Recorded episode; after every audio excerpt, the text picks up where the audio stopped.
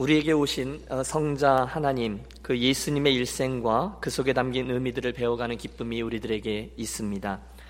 어, 예수 그리스도 시리즈 설교의 첫 시간 A, 엔젤과 두 번째 시간 B, birth에 이어서 오늘은 세 번째 알파벳 글자인 C, 카펜터라는 단어를 렌즈로 해서 예수님의 어린 시절을 통해서 우리들에게 주신 하나님 말씀의 은혜를 나누도록 하겠습니다.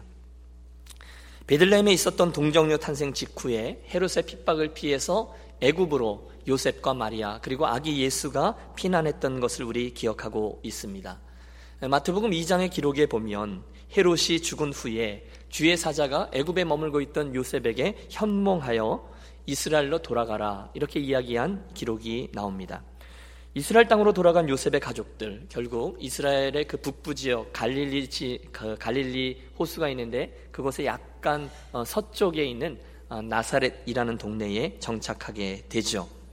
자 그리고 나서 그러면 이제 어린 시절 예수님의 이야기를 한번 살펴볼까 하면서 성경을 펼치는데 여러분 설교자가 여간 곤혹스럽지 않습니다.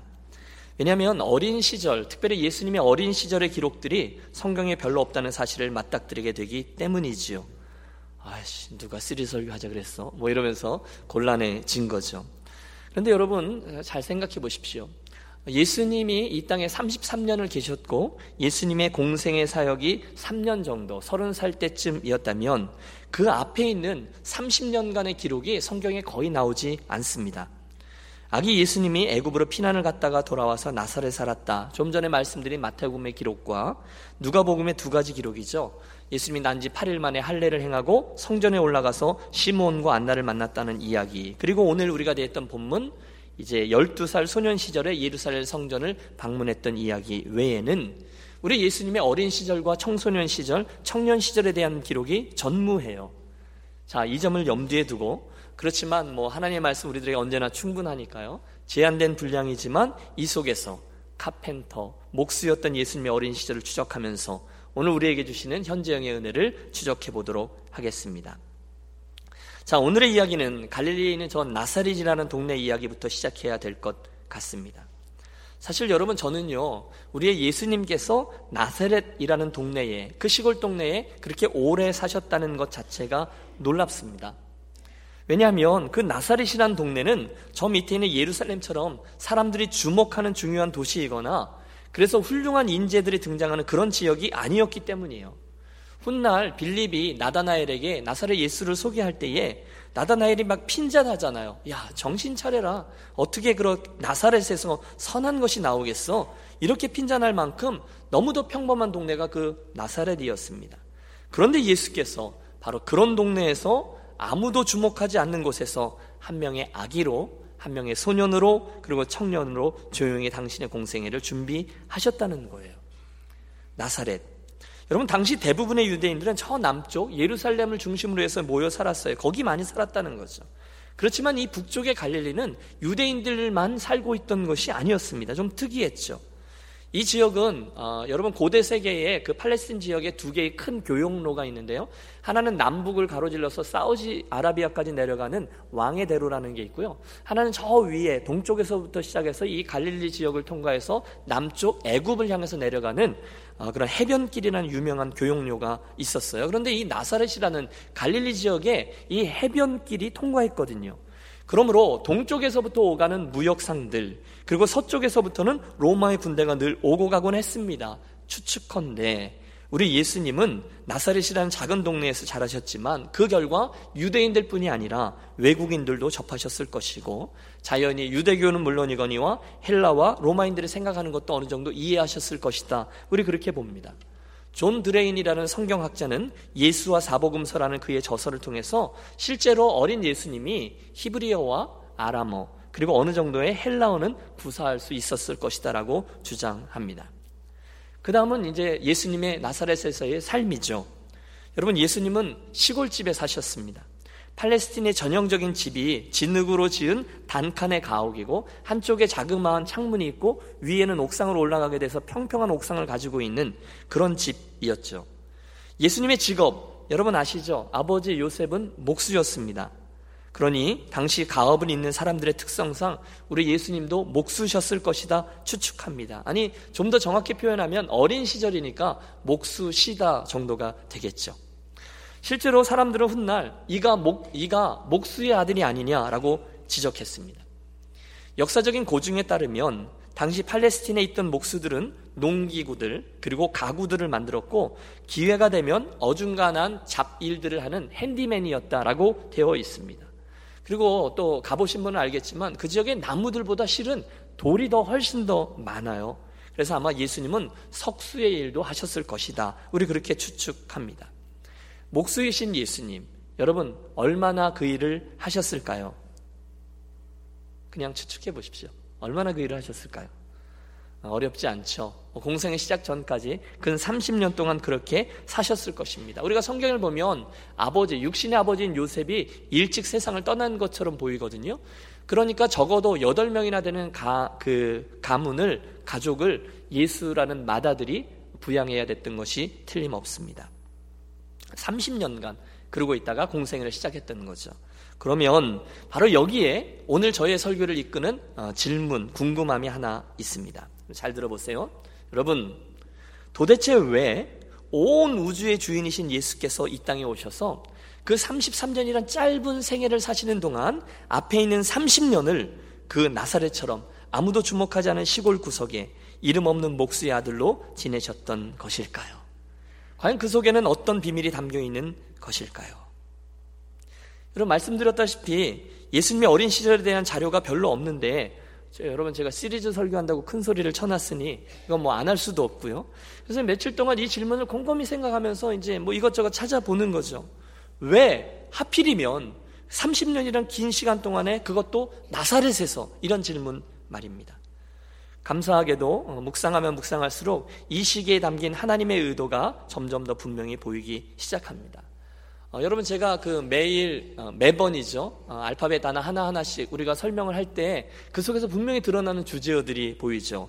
A 엔젤에서는 동정녀 탄생에 대한 뭐 수태고지에 대한 것들을 우리가 고백하느냐 바로 이 고백이 중요한 단어라면 B 벌스에서 그것을 정말로 믿느냐 믿음이 그 중요 단어라면 오늘 이 카펜터에서는 저는 예수님의 겸손이 중요한 단어라고 생각합니다. 따라해 주세요. 하나님의 겸손.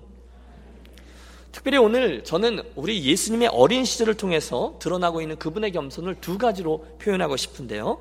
첫 번째는 예수님의 겸손은 하나님께서 하라고 하신 일을 하는 것이고 두 번째로 예수님의 겸손은 하나님께서 있게 하신 곳에 있는 것입니다. 한번 따라서 고백해 주실까요? 겸손은 하나님이 하라 하신 것을 하는 것입니다. 두 번째죠. 겸손은 하나님이 있게 하신 곳에 있는 것입니다. 예. 보세요, 여러분. 우리의 예수님은 아기의 몸으로 오셨습니다. 성육신이라는 겸손의 방법을 통해서 이 땅에 오신 후에 평범한 목수의 일에 충성함으로 당신의 겸손을 친히 보여주셨습니다. 틀림없습니다. 그분은 그 목수의 일을 충성스럽게 감당하셨습니다. 그렇죠, 여러분. 우리 예수님은 우리 하나님 자체가 모든 일을 대충 하시는 분이 아니시잖아요.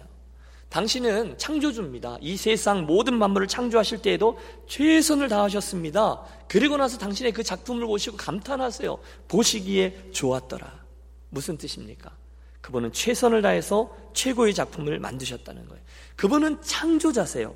그런데 여러분 그 창조자가 지금 나무를 다루는 목수의 일을 하고 있는 거예요. 여러분 상상의 나래를 펼쳐 보십시오. 목수이신 예수님께서 이제 목재를 가지고 옵니다. 열심히 땀을 흘리면서 톱으로 켜고 대패를 가져서 그 나무를 매끄럽게 만들고 끌과 망치를 들고 일하고 계십니다. 물론 우리는 알아요. 그분은 온 우주의 모든 존재를 당신 안에 품고 아니 이 세상을 구원하기 위한 엄청난 엄청난 계획을 마음속에 끌어안은 채 거기 계신 것이 맞습니다. 그런데 막상 지금 하고 계신 일이 뭐라고요? 네, 목수의 일. 가구를 짜고 문짝을 만들고 대패질을 하고 못질을 하는 그런 목수의 일이었다는 거예요. 어, 약간 실망인데요. 그렇지 않습니까? 여러분, 이게 잘 안 어울리지 않습니까? 온 우주를 품고 계신 그분이 나무를 가지고 뭘 만드는 일을 하신다. 이 차이가 나도 너무 큰 차이가 나는 거죠. 그래서 여러분 혹시 가끔 당신은 그 자그마한 일처럼 보이는 일을 하시다가 당신의 신세가 너무너무 처량하다거나 또는 한심하다고 느끼지는 않으셨을까요? 저는 그런 상상을 해봅니다. 그래서 예수님이 참고 또 참으시다가 열심히 그 대패질을 하다가 자기의 신세가 갑자기 너무도 우습고 그 하고 있는 일이 너무 한심해 보여서 손에 들고 있던 대패와 망치를 내 던지면서 내가 지금 이것 하려고 이 땅에 온 거야? 이렇게 불평하셨다. 여러분 우리 예수님께서 혹시 그러지 않으셨을까요? 여러분 어떻게 생각하세요? trick question이 아닌데요. 틀림없습니다. 우리 주님은 그러지 않으셨을 겁니다. 우리 주님의 성품을 우리가 알아요. 대신에 우리 예수님은 그 일에 신실하셨습니다. 최선을 다하십니다. 늘 그러셨듯이. 그래서 당신은 묵묵히 일찍이 돌아가신 육신의 아버지 요셉을 대신해서 가족의 생계를 책임지는 성실한 몫으로 살아가셨습니다. 저는 확신합니다. 그런 예수님의 손에 의해서 만들어진 가구들은 정말 최고의 품질을 갖춘 그런 작품들로 탄생했을 것입니다. 야, 이거 누가 만들었는데 이렇게 삐그덕거려? 그런 가구를 만들지 않으셨을 거예요. 대신에, 야, 이 의자 정말 잘 만들었네? 이거 누가 만든 거야? 몰랐어? 그 나사렛 목수 예수라는 이가 만들었대. 아, 그 목수 이야기 나도 들었어. 그 사람이 만든 건 다 그렇다며? 대단한데? 저는 그렇게 생각해요. 실제로 우리가 윌리엄 바클레이라는 학자가 쓴 책을 보면 당대로부터 내려오는 전설이 하나 소개되어 있는데요. 여러분 성경에 나오지 않아요. 전설이에요. 당시 전 갈릴리 지역에 예수라는 목수가 만든 멍에가 가장 좋았다고 드러나 있더래요. 그래서 실제로 그 나사렛 목공소에는 그가 만든 멍에를 사려는 사람들로 늘 문전성시를 이루었다는 거죠. 재미있는 것은요, 예수님께서 말씀하셨잖아요. 수고하고 무거운 짐진 자들아 다 내게로 오라. 내가 너희를 편히 쉬게 하리라. 그리고 나서 바로 이어서 뭐라 하셨는가 하면 나의 멍에를 메고 내게 배우라. 너희 마음이 쉼을 얻으리니 이는 내 멍에는 쉽고 내 짐은 가벼움이라. 이 말씀 말입니다. 그때 예수님이 말씀하실 때 내 멍에는 쉽고라는 뜻이 그 쉽다라는 말 뜻이요. 신기 편하다. 저고리가 잘 맞는다. 이런 뜻이래요. 바로 그런 의미에서 예수님의 멍에는 쉽고 잘 맞았다는 거죠. 여러분 정말 재밌죠? 예? 저만 이거 재밌어 하십니까? 예수님께 내 멍에는 쉽고 잘 맞았다는 거예요. 드리는 말씀이 이겁니다. 그분은 온 우주의 왕이셨던 그분은 당신의 겸손을 그날 그곳에서 친히 나사렛 목공소를 통해서 작은 목수의 일을 통해서 드러내 보여 주셨다는 거예요. 그 일, 자그마한 일. 과연 예수님께서 하셨던 말씀, 잘했다 착하고 충성된 종아, 내가 작은 일에 충성하였으니 내가 많은 것으로 내게 맡기리니 내 주인의 즐거움에 참여할지어다 라는 말씀은 그냥 나온 말씀이 아닙니다. 예수님이 직접 체험한 일이에요. 자그마한 일에 충성했을 때 큰 일을 맡은 거죠. 사랑하는 유니온 가족 여러분, 저는 저와 여러분의 인생과 섬김도 바로 그러한 어린 예수, 예수님의 모습을 본받는 것이 되시기를 간절히 소원합니다. 여러분 단순히 그냥 우리 교회 공동체 안에서 맡겨지는 일들, 우리 교회 안에서 일어난 일들에 충성하는 것도 좋죠. 하지만 저는 저와 여러분이 그것뿐이 아니라 교회 안에서만이 아니라 교회 안에서만 좋은 그리스도인이 아니라 기대합니다. 저는 여러분께서 가장 많이 가 계신 여러분의 직장에서 비즈니스에서 일터에서 학교에서 그 가정에서 바로 이렇듯 작은 일에 충성함으로 겸손의 본을 보이고 그래서 하나님과 사람들에게 칭찬 듣는 복된 인생들이 되시기를 축원합니다. 거기서 좋은 사람, 거기서 좋은 그리스도인으로 사시라는 권면이죠. 저 사람 예수 믿는 사람이라고 해서 기대했는데 못 쓰겠어. 여러분 절대로 그런 말씀을 들으시면 아니 되는 거예요. 오히려 야, 저 사람 보니까 앞으로 예수 믿는 사람을 저 많이 뽑아야 되겠어. 그런 칭찬을 듣는 분들이 되시기를 바래요. 바로 그 일을 위해서 오늘 이 아침에 우리가 기억하고 싶은 단어가 있습니다. 그게 바로 이 나사렛 목공소라는 단어예요. 따라해 주세요. 나사렛 목공소. 여러분 제가 공부 많이 하고 만든 용어입니다. 네, 성경에 나오는 말이 아니에요. 나사렛 목공소 아침마다 여러분 여러분의 일터로 나가실 때 말입니다. 여러분 학교로 가실 때 말입니다. 여러분의 머릿속에 이 단어를 기억하세요. 아, 오늘 나는 나사렛 목공소로 간다. 그리고 거기에서 최선을 다해서 신실한 일꾼으로 살아가는 거죠. 드리는 말씀이 이겁니다. 첫 번째, 겸손이 뭘까요? 예. 하나님이 하라고 하신 일에 충성하는 것, 그게 겸손입니다. 중간에 잘 안 된다고 내 마음대로 내 기대대로 된 것이 아니라고 사람들이 날 잘 인정해 주지 않는다고 쉽사리 그 망치를 내 던지면서 야 내가 이거 할 사람이야? 내가 이거 하려고 미국에 왔어? 그러시지 말라는 거예요. 한국의 그 예수전도단에 원 베네딕트 선교사라고 어린이와 청소년 사역을 아주 잘하는 분이 계십니다. 한 번은 이분의 간증을 대했는데 이분이 처음에 예수전도단이라는 선교단체에 들어갈 때 일단 거기 들어가기만 하면 다 선교사가 되고 다 놀라운 하나님의 일을 감당하는 줄로 알았다는 거죠. 그래서 어린 나이부터 거기에 간사로 들어갔는데 첫 번째로 자기에게 맡겨진 일이 뭐였는가 하면 서울 광화문 우체국에 가서 편지를 찾아오는 일이었다는 거죠. 친구들에게 폼 잡고 야 나 드디어 이번 주부터 위대한 선교사가 되기 위해서 예수 전도단에 들어간다니까? 예수 전도단 간사야? 난 앞으로 선교사가 될 거야. 기도해줘. 할렐루야. 그러고 나갔는데 웬걸요? 첫 번째 일이? 예 가서 우체국 가서 편지 좀 찾아와. 라는 거죠. 한 번은 커다란 소포가 와서 그걸 찾아서 낑낑대고 오는데 광화문 내거리에서 그 친구들을 딱 만났다는 거예요 나 이제 훌륭한 선교사의 길에 접어들었어. 큰 소리는 뻥뻥 쳤는데 실제로 하는 일은 우체 우편물을 찾아오는 일이었으니 얼마나 창피했는지 몰랐대요. 그런데 그것까지는 괜찮았는데 어린 나이에 간사로 들어와 가지고 같이 일하던 분들이 다 형들이고 누나뻘이었대요. 그러니 뭐 밥이죠. 누나들이 툭 하면 야 가서 스타킹 좀 사와라 이런 심부름을 시키더라는 거죠. 그래서 그거 하면서 눈물이 쑥 빠지는 거예요. 내가 지금 이거 하려고 여기 왔냐? 나도 나가서 찬양 인도도 하고 싶고, 나도 나가서 그 뒤에서 음향 장비 귀에다가 이거 멋있게 꽂고 엔지니어도 하고 싶고, 말씀도 전하고 싶고, 전도도 하고 싶은데 안 시켜주는 거예요. 선교사가 된다고 들어왔는데 1년 동안 한 걸 따져보니까 설거지하고 밥 짓고 스타킹 사오고 우체국 갔다 오는 일이 전부였다는 거죠. 그래서 날마다 고민했대요. 내가 이게 아닌데, 내가 주님 일을 할 사람인데 내가 이걸 뭐 하는 거냐? 그런데 하나님의 부르심을 믿고 꾸준히 인내했더니 드디어 어느 날 승진했는데 뭘로 승진했는지 아세요? 스피커 옮기는 일로 승진을 했고 그걸 열심히 했더니 그 다음에는 모임에서 광고하는 일을 한번 시켜주고 그래서 충성했더니 그 다음에 말씀을 전하고 선교사 하는 일에 보내주셨다. 이런 간증입니다. 제가 연초에 수련회 때 직원 수련회 때 잠깐 나누었죠. 저도 비슷한 경험이 있었습니다. 어줍지 않은 엘리트 의식 속에 자라났던, 자라났던 제가 첫 번째 부르심을 받은 목회지 이미 외우신 분도 계시죠? 강원도 평창군 도안면 횡계리 101번지 그 대관령 교회라는 시골 목회를 통해서 다듬어지기 시작했습니다. 너무너무 철없던 24살 초짜 전도사. 신학교 졸업식이 있기도 전에 1991년 1월 3일에 시골 대관령 교회에 부임합니다. 전도사죠. 폼재고 드디어 나는 주의 종의 길을 간다. 신학교 마치고 드디어 나는 훌륭한 목회자가 될 거야. 떠났던 첫 번째 목회지. 뜻밖에도 그곳에서 저는 목회의 가장 중요한 일이라고 생각했던 것들, 설교, 성경 공부, 신방, 기도, 이런 것보다는 본질이 아닌 것처럼 보이던 일들을 더 많이 했어요. 눈 치우기, 주보 만들기, 광고지 만들기, 교회 장보러 다니기, 교회 온풍기 석유 채우기, 교회 본당에 글씨 오려 붙이기, 먼데 사는 할머니 권사님들 라이드 해드리기, 감자 농사 짓는데 뭐 손이 모자란다고 전화 오면 어, 그 산까지 그 일꾼들 실어다 주기, 교회 수리한다고 장판 깔기, 얼어 터진 장, 화장실 수리, 막힌 하수관 뚫기 등등이 그런 일들입니다. 중요한 일들도 했어요. 성도들과 족구하기. 어.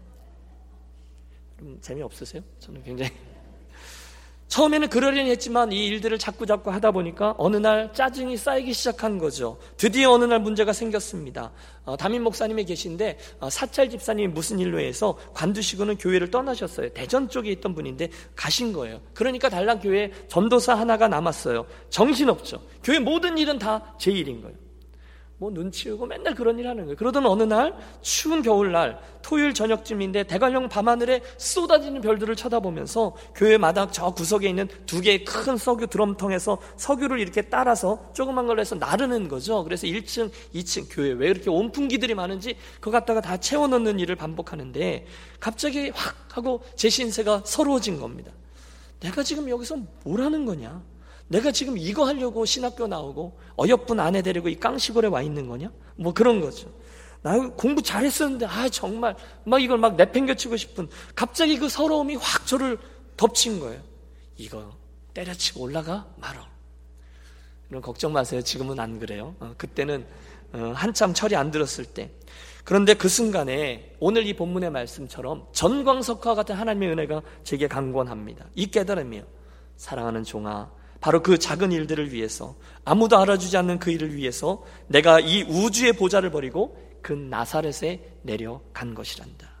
여러분 무슨 얘기죠? 이 나사렛 목공소 이야기입니다. 그리고 그 음성을 듣고 깨닫는 순간에 여러분 저의 그 석유를 퍼내는 일은 하나님의 거룩함이 남긴 거룩한 성직이 된 거예요. 더 이상 아무 걸림돌이 되지 않았어요. 어, 우리가 그 역대상 9장에 보면 포로기 이후에 예루살렘으로 돌아가 주의 성전을 돌보던 수많은 레위 사람들 이름이 쫙 기록되어 있는 것을 봅니다. 그런데 그 수많은 레위 사람들 이름이 쫙 기록되어져 있다가 누구의 아들 누구요, 누구의 아들 누구. 그러나 유독 한순간 마띠디아라는 사람에 대한 기록에 하나님의 시선이 집중됩니다. 고라 자손 살룸의 장자 마띠디아라는 레위 사람은 남비에 지지는 것을 맡았으며 뭐 그러면 그거 읽고 또 넘어갈 수 있어요. 그렇지만 여러분 이 이상한 걸 보고 자꾸 집중해서 보면 이 속에 엄청난 하나님의 은혜가 담겨 있음을 봅니다. 여러분 마띠디아라는 사람은 포로된 땅에서 태어난 나름대로 잘 살고 있던 사람입니다. 포로기가 70년이 되어서 돌아올 때쯤 됐으니 혹시 이민 2세거나 또는 이민 3세이기가 쉬웠을 겁니다. 그런 그에게 예루살렘으로 돌아가게 되었다라는 소식이 들려집니다. 레위 자손, 목사 자식쯤으로 해두죠. 그런데 예루살렘에 돌아가서는 그 성전에서 원래 자기가 하던 일, 자기 가문에 주어진 일을 해야 된다는 거예요. 그래서 알아보니 조상 대대로부터 해오던 일이라는 게 가서 냄비에 전병을 지친, 이 지지는 일, 떡 굽는 일을 해야 된다는 거예요. 아니 바벨론에서도 안 하던 일인데 고향에 가서 그 일을 해야 된다고요? 그게 운명적으로 우리가 해야 되는 일이라고요? 나도 해야 되고 내 아들도 내 손주도 그 일을 해야 된다고요? 그러니 여러분 바벨론에서 뭘 했는지 모르지만 거기에 가서 떡 굽는 일을 평생 해야 한다니까 가고 싶겠습니까? 여러분 같으면 가시겠습니까? 생각만 해도 지루하잖아요. 평생 해야 돼요. 여러분 생각해 보십시오. 레웨인 맞습니다. 하지만 그가 가서 섬겨야 되는 일은 폼 재는 자리가 아니었습니다. 탁월한 리더십 그런 거 아닙니다. 특별한 기술이나 은사 그런 것 아닙니다. 대신에 그가 할 일은 냄비에다가 밀가루 반죽을 얹어 놓고 그것이 어느 정도 익으면 익으면 휙 뒤집어서 전병을 굽는 일입니다. 한마디로 하면 대충 해도 되는 일이고 일 별로 열심히 안 해도 티나지 않고 뭐 열심히 해도 별로 티나지 않는 그런 일입니다. 그런데 여러분 저희 궁금함은 이거예요. 하나님이 왜 그 수많은 레위인들의 이름들 가운데 유독 그에게만 그 이름과 함께 그가 하는 일을 같이 기록한 것일까요? 답은 하나입니다. 그것은 그 마띠디아라는 사람이 자기에게 맡겨진 그 일, 떡 굽는 일을 특별하게 했었기 때문이라는 거예요. 냄비에 밀가루 떡을 놓고 그것을 지지는 일, 전병을 굽는 일, 그걸 던지고 있다가 조금 있다가 이렇게 뒤집으면 되는 너무도 쉬운 일이었지만 그는 정말로 최선을 다해서 온 정성을 거기에 쏟은 것입니다. 왜요? 바로 그 일이 하나님 그분을 위한 일이었기 때문이죠. 할렐루야. 바로 그것이 하나님께서 자기에게 하라라고 맡기신 일이었기 때문이에요. 그래서 그는 그 일을 할 때요. 하나님이 특별히 기억하고 눈에 띄고 그의 이름과 그가 하는 일을 주목하고 기억하실 만큼 이 빈대떡을 충성스럽게 뒤집었습니다. 여자분들에게 묻죠. 여러분, 빈대떡을 만드실 때 그 빈대떡을 충성스럽게 뒤집어 보셨습니까? 대답을 해보세요. 김치 부침개를 만다가 만들다가 김치 부침개를 뒤집는데 충성스럽게 뒤집었어요. 여러분 이건 쉽지 않습니다. 그 부침개를 뒤집는 일은 대충 하는 게 훨씬 쉽습니다. 여러분 이해가 되십니까? 그런데 마띠디아는 그 떡 굽는 일을 그렇게 한 거예요. 그리고 하나님이 그걸 기억하셨다는 겁니다. 여러분 이쯤 되면 제가 무슨 말씀을 나누려 하는지 눈치채셨죠? 마띠다는요 예루살렘에 돌아가서 아무리 열심히 일을 한다 해도 그 일로 인해서 부자가 된다거나 부장 사장으로 승진한다거나 그런 게 없었을 거예요. 또는 모든 백성들이 보는 날 볼 때그 어, 절기에 그 높은 장대에 올라가서 촛불을 켜는 그런 멋진 일을 한다거나 또는 많은 사람들 앞에 율법을 강론하는 그런 폼나는 일은 결코 하지 못했을 거예요. 그가 하는 일은 전병 뒤집는 일이에요. 하루 뒤집고 이틀 뒤집고 3일, 1년, 10년 그걸 하는 거예요. 그런데도 그는 기쁨으로 충성스럽게 그 일을 한 겁니다. 그리고 그날 하나님께서 그의 그 모습을 주목하신 거죠. 고라자손 살롬의 맏아들 마띠디아야 내가 전병 굽는 일을 맡았구나. 여러분 그게 충성입니다. 그게 겸손입니다. 드리는 말씀 이해하시죠? 그날 마띠디아에게 있어서 성전의 주방은 오늘 예수님에게 있는 나사렛 목공소가 된 거라는 거예요. 고린도후서 6장의 사도 바울이 고백하죠. 무명한 자 같으나 유명한 자요 죽은 자 같으나 보라 우리가 살아 있고 징계를 받는 자 같으나 죽임을 당하지 아니하고 근심하는 자 같으나 항상 기뻐하고 가난한 자 같으나 많은 사람을 부유하게 하고 아무것도 없는 자 같으나 모든 것을 가진 자로다. 여러분 이게 얼핏 보면 피트가 잘 안 맞습니다. 무명하면 무명하고 유명하면 유명한 거지.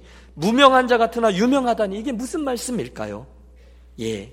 여러분 잘 들어보십시오. 저와 여러분은 유명한 사람들을 압니다. 하지만 하나님은 저를 모른다 하십니다. 저와 여러분은 무명한 사람을 모릅니다. 그런데 저가 하나님께 유명한 사람이더라는 것입니다. 여러분 생각해 보세요. 이 세상에는 유명하지만 막상 하나님께서 모른다고 하시면 여러분 그의 인생이 얼마나 비극적인 것이 되겠습니까? 내가 어, 사람들은 저를 주목하지 않고 또 별로 인정하지 않아도 하나님께서 내가 저를 안다 하시면 여러분 저의 인생이 얼마나 고귀한 인생이 되겠습니까? 저는 우리 유년교회 공동체를 보면서 이렇듯 작은 일에 충성하시는 분들을 종종 뵙니다. 누가 보든 보지 않든 주님이 아시지 하면서 신실하게 하시는 분들. 저는 그때 생각합니다. 저분들이 지금 나사렛 목공소에서 일하시는 분들이다라고 말입니다. 직분도 마찬가지입니다. 여러분, 야, 내가 이거 할 사람이야? 내가 저들에게 이런 대접을 받아야 돼? 내가 지금까지 어떻게 섬겼는데 고작 나를 이렇게 생각해? 여러분 혹시 그런 생각이 드신다면 기억하십시오. 하나님은 결단코 맡겨져 있는 작은 일에 충성하는 이들을 기뻐하시며 그들을 통해서 당신의 역사를 이루어 가십니다. 여러분에게 있는 은사도 마찬가지입니다. 여러분의 직업도 마찬가지입니다. 공부도 그렇습니다. 여러분의 자녀도 그렇습니다. 그런 의미로 여러분 옆에 계신 분들에게 이렇게 충고해 주시기를 바랍니다. 저를 따라서 옆에 있는 분에게 말씀해 주는 거예요. 오늘 당신은 나사렛 목공소에 계십니다. 예. 나사렛 목공소의 어린 예수님에게 우리가 첫 번째 배우는 교훈입니다. 겸손이 무엇일까요? 겸손은요, 하나님께서 하라신 것을 충성스럽게 하는 것입니다. 두 번째 포인트로 넘어가 보죠. 오늘 우리가 어린 시절에 예수님에게서 만나는 장면은 예루살렘 성전에서의 이 누가복음 본문에 나오는 당신 모습입니다. 오늘의 본문을 펼쳐 보십시오. 2장 40절은 이렇게 시작됩니다. 2장 40절입니다. 아기가 자라며 강하여지고 지혜가 충만하며 하나님의 은혜가 그의 위에 있더라. 하나님의 은혜가 그의 위에 있더라. 사랑하는 여러분, 결국 우리 하나님의 은혜가 관건인 줄로 믿습니다. 이삭이 그랬어요. 요셉이 그랬어요. 야곱이 그랬어요. 다윗이 그랬어요. 관건은 하나님의 은혜예요. 자기가 용 쓰는 게 아니에요. 하나님의 은혜가 저에게 있더라. 그러면 끝나는 거죠. 축복합니다. 저와 여러분의 오늘부터의 인생과 특별히 여러분의 자녀들과 순조들의 인생에 이 하나님의 은혜가 그 위에 있게 되는 복이 있으시기를 축복합니다. 여러분 우리의 자녀들이 아무리 잘 나가고 똑똑하고 건강하고 인물 좋고 해도 그들의 인생에 하나님의 은혜가 없다면 그건 정말 아무것도 아닌 게 되어요. 여러분 우리가 아이들 자녀들 자랑하시는 분들 많이 봅니다. 우리 자녀가 이렇고요. 우리 아이가 뭐 하고요. 연봉이 얼마고요. 직업이 어떻고요. 어떤 결혼을 했고요. 여러분 아무리 이야기해도 저 안에는 감동이 없습니다. 만일 거기에 하나님의 은혜가 없다면 말입니다. 하나님이 아니다. 나는 모른다 그러면 끝인 거예요. 어리석은 자여 오늘 밤에 내 영혼을 도로 찾으리니 내 예비한 것이 네 것이 되겠느냐? 어리석은 자여 you fool. 그런 인생이 있다는 것입니다. 저는요, 지금까지의 목회 여정 속에 많은, 어, 특별히 학생들을 가르쳐 보았습니다. 여러분, 제가 보기엔 이래도 잘 나가던 뉴스 패스터 했던 걸 아세요? 아이들하고 지금도 친구합니다. 너무너무 좋아하는데, 그 중에는요, 좋은 학교 간 친구, 또 좋은 직장 가진 친구, 그리고 좋은 조건으로 결혼한 친구 등등 많이 있어요. 그런데 저는 몇 가지를 관찰해 보았어요. 지켜보았습니다. 그런 좋은 것들이 그들의 인생의 성공을 절대로 보장하지 않더라는 것입니다. 두 번째 관찰입니다.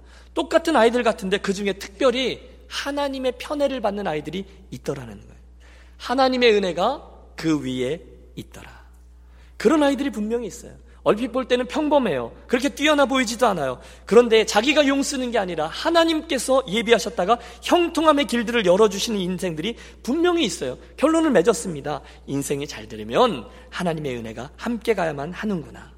믿습니까? 사랑하는 여러분, 여러분의 자녀가 또 여러분의 손주가 공부 잘하고 좋은 대학에 가는 것은 참 좋은 일이고 축하할 만한 일이고 그게 참으로 우리가 열심히 노력해야 되는 건 맞지만 그게 다가 아니다라는 사실을 분명히 인지하시기를 권합니다. 잊지 마십시오. 여러분의 자녀가 잘 되려면, 아, 지금까지 잘 못했는데, 앞으로도 잘 되려면 반드시 하나님의 은혜가 그 위에 있어야 될 줄로 믿습니다. 혹시 늦지 않으셨어요? 여러분, 여러분의 자녀들의 모든 스케줄이 그 아이들의 인생 성공을 위해서 맞추어져 있고, 여러분의 주님 섬기는 스케줄도 거기에 걸려 있는 분들 계시다면, 여러분 부탁합니다. 정신 차려 주시길 바래요. 여러분, 거짓말입니다. 여러분 세상이 주는 성공 수나 맞지 않습니다. 여러분 나중에 후회하지 마시고 더 큰 일이 있기 전에 우리가 우리 사랑하는 자녀들을 위해서 가장 중시해야 될 것은 하나님의 은혜를 구하고 그 은혜의 boundary 안에 우리 아이를 자꾸 집어 넣는 것이죠. 주여 어린 예수님에게도 하나님의 은혜가 있었듯이 제 사랑하는 아이와 손주들의 인생에 하나님의 은혜가 있게 하여 주시옵소서. 그걸 쫓아가십시오. 이어지는 41절과 42절은 12살 때의 소년 예수에게 일어났던 해프닝에 대한 기록이죠. 봐주십시오. 그의 부모가 해마다 6월절이 되면 예루살렘으로 가더니 예수께서 12살 되었을 때에 그들이 이 절기의 관례를 따라 올라갔다가 여러분 예수님의 부모는요 매년 6월절이 되면 예루살렘의 성전으로 나아가 제사를 지냅니다. 그런데 그 절기에 사람들이 너무너무 많이 몰려서 올라갔거든요. 그러니까 남자들은 남자들대로, 여자들은 여자들대로, 또 여인의 뜰도 있고요, 또 유대인의 뜰도 있고, 이방인의 뜰도 있고요. 뭐 아이들은 아이들대로 그렇게 무리를 지어서 성전에 올라갔다 왔겠죠. 그래서였는지 요셉과 마리아는 무리들과 친지들과 함께 여행을 했으므로 소년 예수가 예루살렘 가서 뭘 하는지, 뭘 보는지, 뭘 느끼는지 세세하게 챙기지 못했던 것 같아요. 그런데 그 와중에 소년 예수의 비범함이 빛을 발하죠. 성전에서 다른 아이들과 어울려 뛰놀기보다는 그곳의 선생들, 성경학자들과 말씀을 가지고 토론했다 본문은 이야기합니다. 순간 성전의 학자들은 한 소년의 입에서 흘러나오는 기가 막힌 하나님의 말씀을 듣게 됐죠. 그리고 그 진지함이 소년 예수를 계속해서 그 성전에 머물도록 해 주었습니다. 자연스럽게 예수님이 가족들과 헤어져요.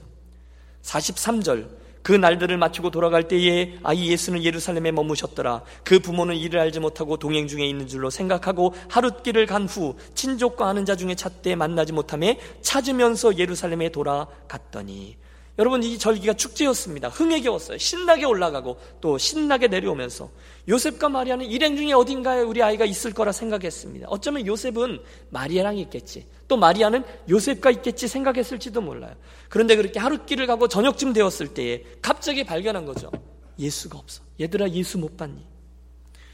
여러분 6월절은 그 예루살렘을 오가는 인구가 인산인해를 이룹니다. 그런데 아이를 어디서 찾겠어요? 혼비백산에서 그 아이를 찾아 우리가 머물러 왔고 잠깐 잠깐 머물렀던 것을 거꾸로 해집어 올라갑니다. 46절 사흘 후에 여러분 사흘이나 지난 후였어요. 사흘 후에 성전에서 만난즉 그가 선생들 중에 앉으사 그들에게 듣기도 하시며 묻기도 하시니 듣는 자가 다 그 지혜와 대답을 놀랍게 여기더라. 어 저기 있다. 소년 예수가 그 선생들과 함께 차분함 가운데 묻고 대답하는 형식으로 하나님의 말씀을 토론합니다. 듣는 자가 다 그 지혜와 대답을 놀랍게 여기더라. 사람들이 어린 예수의 말씀을 듣고 충격을 받습니다. 당연하죠. 말씀이 육신이 되어 우리 가운데 거하심에 그분은 말씀이었습니다. 그분이 진리셨어요. 그래서 그분의 입에서 나오는 말씀들은 12살 나이와는 상관없이 능력이고 또 권위 있는 말씀이었을 겁니다. 부모가 놀라서 그랬겠죠. 야, 너 여기서 뭐 해? 얘야 왜 그랬니? 뭐 그런 얘기 아닙니까? 우리가 얼마나 걱정했다고 막 꾸중을 할 때 소년 예수가 49절에 이렇게 대답하죠. 여러분 한번 합독하겠습니다. 49절입니다. 예수께서 이르시되 어찌하여 나를 찾으셨나이까? 내가 내 아버지 집에 있어야 될 줄을 알지 못하셨나이까? 하시니.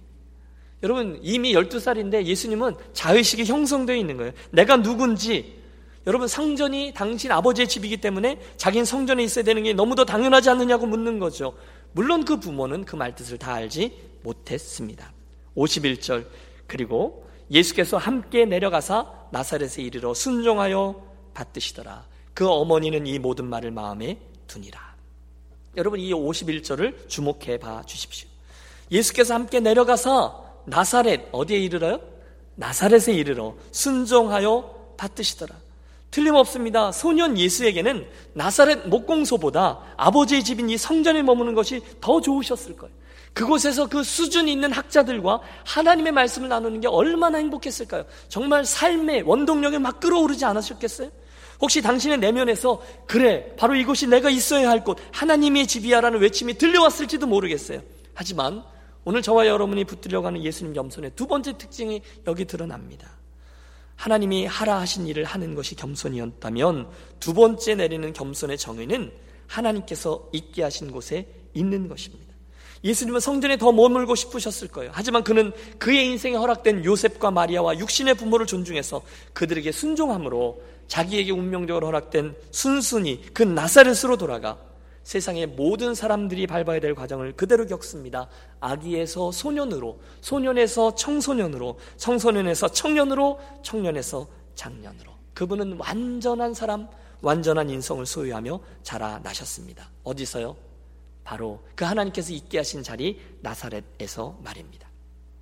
어린 시절 예수님에 대한 스토리의 결론은 52절입니다. 함께 읽겠습니다. 예수는 지혜와 키가 자라가며 하나님과 사람에게 더 사랑스러워 가시더라. 여러분 예수님의 성장하시는 모습 어린이 주일에 많이 다루는 그런 이야기인데요. 예수님은 네 가지 부분에서 정상적으로 잘 자라셨어요. 첫째, 지혜가 자라가며 지적 성장입니다. 둘째, 키가 자라가며 육체적 성장입니다. 그분은 우리처럼 청소년, 청년기를 다 겪으면서 변성기도, 육체의 변화도 다 겪으셨을 거예요. 세 번째 성장은 하나님 앞에서 사랑스러워짐, 영적인 성장이고요. 마지막은 사람들 앞에서 사랑스러워진 사, 사회적인 성장입니다. 여러분, 우리 교회에도 많은 아이들을 하나님이 주셨어요. 여러분의 자녀들과 여러분의 손주들에게도 이 일들이 일어나게 되셨으면 좋겠어요. 요즘은 특별히 지적인 성장을 중시하죠. 여러분이 우리가 열심히 아이들 공부시키고 학원 보내고 요즘은 또 육체적인 성장도 중요하게 여깁니다. 그래서 키 크게 하려고 키 크는 수술까지 해주는 그런 세대입니다. 머리가 좋아지는 약도 있다고 들었어요. 아, 이런 게 정말 있으면 음, 하여튼 그러나 드리는 말씀은 지적인 성장, 육체적인 성장뿐이 아니라 더 중요한 것은 영적인 성장이요, 사회적인 성장이라는 거죠. 여러분, 우리 부모님들 이 두 가지만 애쓰지 마시고 영적인 성장을 위해서 사회적인 사람들에게 인정받고 또 잘 지낼 수 있는 이 두 가지 성장을 위해서 예수님의 잘하시는 모습을 모델로 하여 기도하며 아이들을 양육하시기 바랍니다. 자, 오늘 우리는 의도적으로 예수님의 어린 시절을 우리들의 시선을 집중했습니다. 말씀드렸듯이 예수님의 어린 시절에 대한 기록은 많지 않지만 우리는 그 적은 기록에서도 예수님의 가장 대표적인 성품인 겸손을 두 가지로 정의하며 배웠습니다. 그는 근본 하나님의 본체시나 하나님과 동등됨을 취할 것으로 여기지 아니하시고 오히려 자기를 비어 종의 형체를 가져 사람들과 같이 되었고 사람의 모양으로 나타나셨음에 자기를 낮추시고 죽기까지 복종하셨으니 곧 십자가에 죽으십니다. 그 겸손이 오늘 나사렛의 어린 소년 예수로 표현됩니다. 온 우주를 당신의 존재 안에 품으셨던 그분이 우리를 사랑하셔서 한 육체, 한 동네, 한 언어, 한 문화, 한 직업 안으로 내려오십니다. 그리고 묵묵히 당신의 삶으로 온전한 인성을 이루어 내십니다. 겸손이죠. 두 가지 표현했어요. 첫째, 겸손은 하나님께서 하게 하신 일을 하는 것이고요. 둘째, 겸손은 하나님께서 있게 하신 곳에 있는 것입니다. 저는 이 예수님의 겸손의 원리가 저와 여러분의 삶의 장에, 여러분의 가정에, 여러분의 일터에, 여러분의 직장에, 어, 여러분의 비즈니스에, 여러분의 교회에 그대로 실현되게 되시기를 간절히 축원합니다. 여러분 겸손하십시오. 그분이 하나님이시고 나는 아닙니다. 여러분 겸손하십시오. 그분이 주인이시고 나는 아닙니다. 혹시 오늘 이러저러한 일로 답답하십니까? 오늘 힘이 드십니까? 오늘 내 삶의 일이 이해가 잘 안 되십니까? 여러분 좀 더 나아가 볼까요? 오늘 그거 손 놓고 싶으십니까? 혹시 오늘 가출하고 싶으십니까? 혹시 오늘 교회 방학하고 싶으십니까? 사랑 여러분 그때 우리 조금만 더 인내하기로 하겠습니다. 그날 예수님 나사렛 목공소에서의 30년을 기억하시면서 여러분 오늘 하나님이 여러분으로 하여금 하게 하신 일을 하시고 오늘 하나님이 있게 하신 일을 잘 감당해서 있게 하신 곳에 잘 있으므로 그 마띠디아처럼 그리고 어린 예수처럼 우리에게 맡겨진 일들을 잘 감당해서 결국 하나님의 능하신 때에 그분에 의해서 들림을 받는 복된 그리스도인들과 인생 되시기를 축복합니다. 기도하겠습니다.